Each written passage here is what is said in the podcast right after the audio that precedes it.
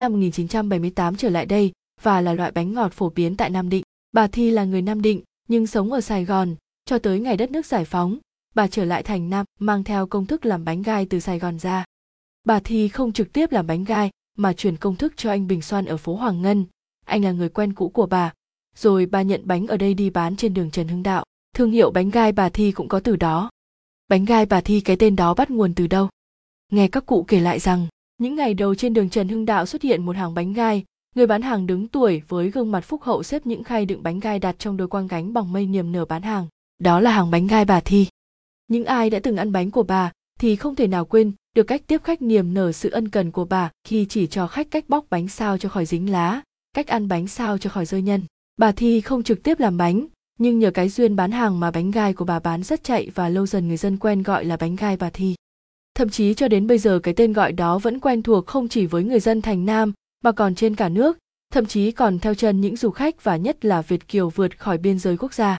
Bánh gai được bán nhiều ở thành phố Nam Định, có người cho rằng bánh gai Hải Dương cũng nổi tiếng không kém, nhưng bánh gai Nam Định, bánh gai bà Thi vẫn giữ được hương vị riêng truyền thống. Lá gai có nhiều nơi trồng, nhưng lá gai ít chát có độ ngậy và thơm hơn cả là lá gai trực ninh, xuân trường.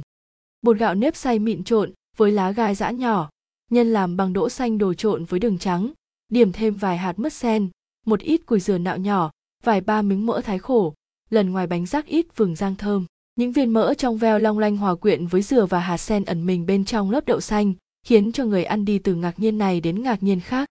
Bánh gói bằng lá chuối khô sạch đặc biệt là lá chuối ngự mua ở xã Nhân Hậu, Nhân Tiến, Lý Nhân, Hà Nam. Lá chuối ngự thường mềm và dai, có chất lụa gói đẹp. Nếu dùng lá chuối gòn, chuối tây gói thường bị gãy và có chất chát ngấm vào bánh, làm giảm chất lượng bánh. Sau đó buộc bằng một sợi là sang nhuộm đỏ, buộc thành từng sâu năm cái một. Do chế biến như thế, bánh gai vừa có độ thơm, dẻo của gạo nếp, vừa có độ ngọt của đường, độ béo ngậy của mỡ, bùi bùi của đỗ xanh và dừa nạo, mà khi nhai thì nghe cứ sần sật. Bánh gai Nam Định dù có để lâu vẫn giữ được độ thơm, độ mềm dẻo và béo ngậy. Bánh gai người ta không ăn lấy no mà chỉ ăn cho đỡ thèm. Ngày nay, về Nam Định đi dọc phố Trần Hưng Đạo ta có thể bắt gặp rất nhiều cửa hàng bày bán bánh gai bà thi nhu cầu của người dân thì cũng xuất hiện thêm nhiều tuyến phố bày bán bánh gai, trong đó phải kể đến đường Điện Biên từ dưới bến xe lên đến tận cầu ốc. Bên cạnh các nghề thủ công truyền thống thì nghề làm bánh gai và bán bánh gai đã giải quyết số lượng lớn lao động trên địa bàn thành phố nói riêng và toàn tỉnh nói chung. Theo Thét Hào và Nhoa VN